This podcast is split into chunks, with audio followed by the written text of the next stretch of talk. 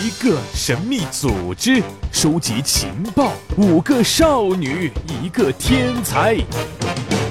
欢迎进入元气少女情报局。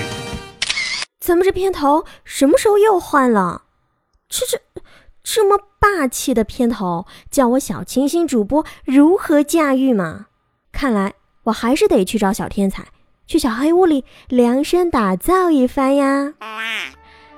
这几天正好是高考进行时，突然觉得好紧张了呢，好像自己也回到了十八岁啦。可是这怎么都要毕业了，隔壁小王还不跟我表白？哼，姐不稀罕。唉，其实话说回来，最近还是比较烦，比较烦，比较烦的。小雨姐姐，你烦什么呀？哟，这谁家娃啊？我是隔壁老王的呀。隔壁老王什么时候有娃了？哎，这个不重要了，反正隔壁老王一直都不闲着的，我就是这么突然来的。对了，小雨姐姐，你刚才说你烦，你告诉我嘛，你为什么烦呀？你天天顶着个小鸡仔的头像，你还烦啥呀？我一看到你这个头像，我就不烦了呢。你小一姐姐，你要学习熊猫老师嘛？你看他多可爱，黑白小熊猫的头像。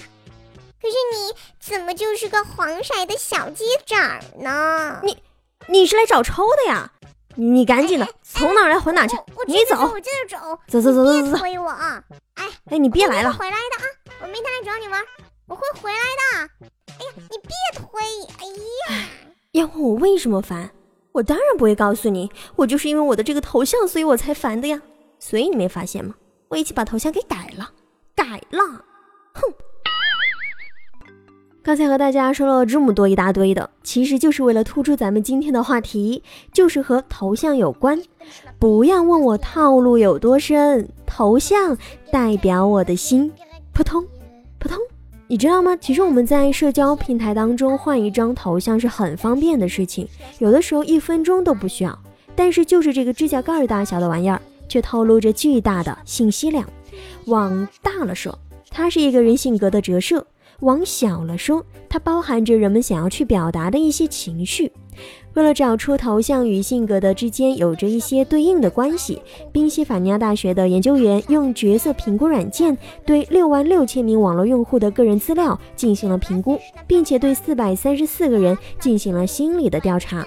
总结出了社交网络当中的开放型、神经质型、认真负责型、令人愉快型、外向型这五种人格对应的头像喜好。这种头像喜好包括颜色、构图形式、脸部展示以及表情等等多个要素。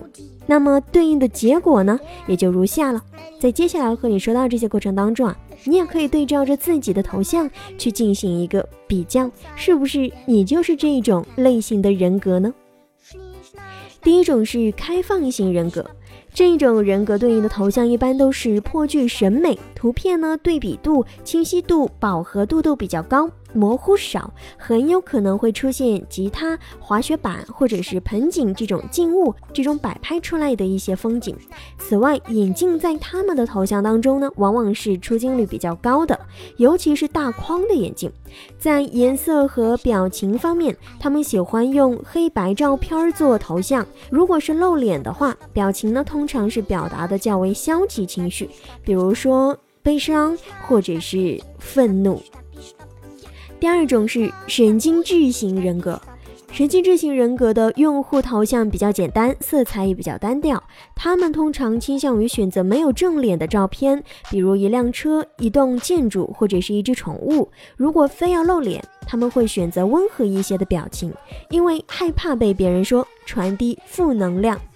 第三种啊，就是认真负责型的人格，这类用户的头像呢，一般色度都比较明亮，颜色多样。他们喜欢有序、计划性以及自律，所以头像通常会使用真实的照片，全脸出镜，绝不会只露半边脸。表情传达的情绪呢，也是非常积极的，是五大人格当中情感表达最为丰富的一类人。第四种，令人愉快型人格。这种人头像最突出的特点就是胡反正就是模糊的一塌糊涂。通常分辨率也是较低，可能是太欢乐忘记了聚焦，色彩是比较丰富的。这最后一种人格呢是外向型人格，此类用户的头像从专业的角度来看，照片基本是没有什么审美可言了。至于这构图、对比度、饱和度都是很差的。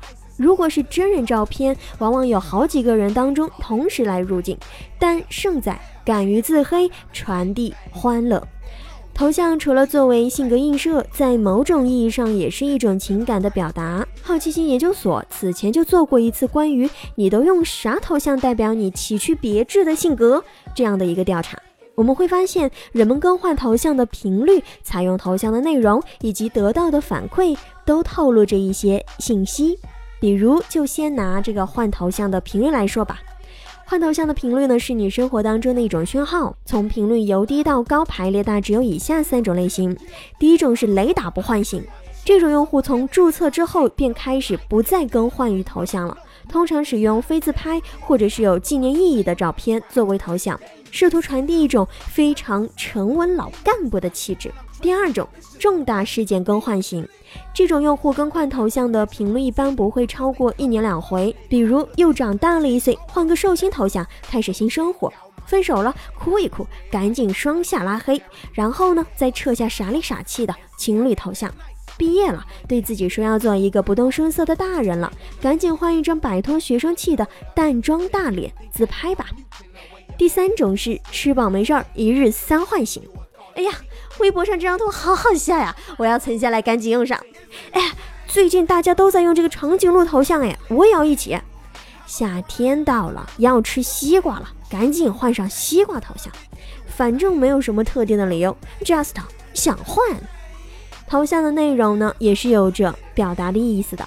人们对于头像内容的挑选，本质上都是在表达这玩意儿像我，这玩意儿是我，这玩意儿我喜欢，我有趣。我高冷等等情绪，具体例举如下。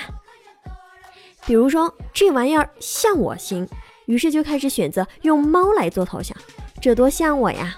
孤单、高傲、温柔，或者是用影视剧角色来做头像，感觉自己好像一个现实版的千寻。我要先设一个头像先哦，还有宋太太啊。第二种是这玩意儿是我行。只留一个背影，或者是半张脸、手脚其他部位的照片，这到底酷不酷呢？有意境的街拍美不美呢？技术日益精进的自拍照，快赞我！第三种是这玩意儿我喜欢呢。男神或者是女神的美照，恨不得向苍天再借五百分贝表达我的爱。萌娃萌宠我的爱，比如滚滚阿喵阿汪树懒兔子狐狸，可爱的植物我的爱，比如向日葵多肉。动漫人物我的爱，比如路飞小丸子哆啦 A 梦。美丽风景我的爱，比如日出日落彩虹。第四种，我有趣型，这就是指一些表情包了。比如琼瑶阿姨系列剧男女主角金三胖和他的家人们，暴走漫画等等，或者是自己设计的图案，我厉害吧？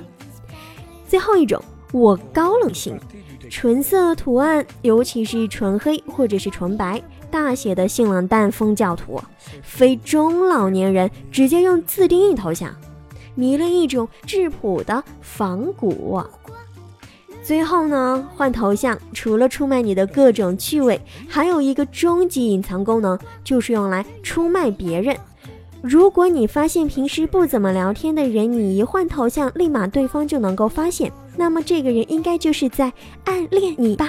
毕竟换头像又不会昭告天下，有消息提醒哟啊！说到以上这些，所有的一切你都不用写。我就告诉你这么多，一切都是套路，只有头像才是代表我的心。说到这儿，你知道为什么一小一要换头像了吧？好了，以上就是本期元气少女情报局的所有内容。我是一小一，下期我们再见喽，拜拜。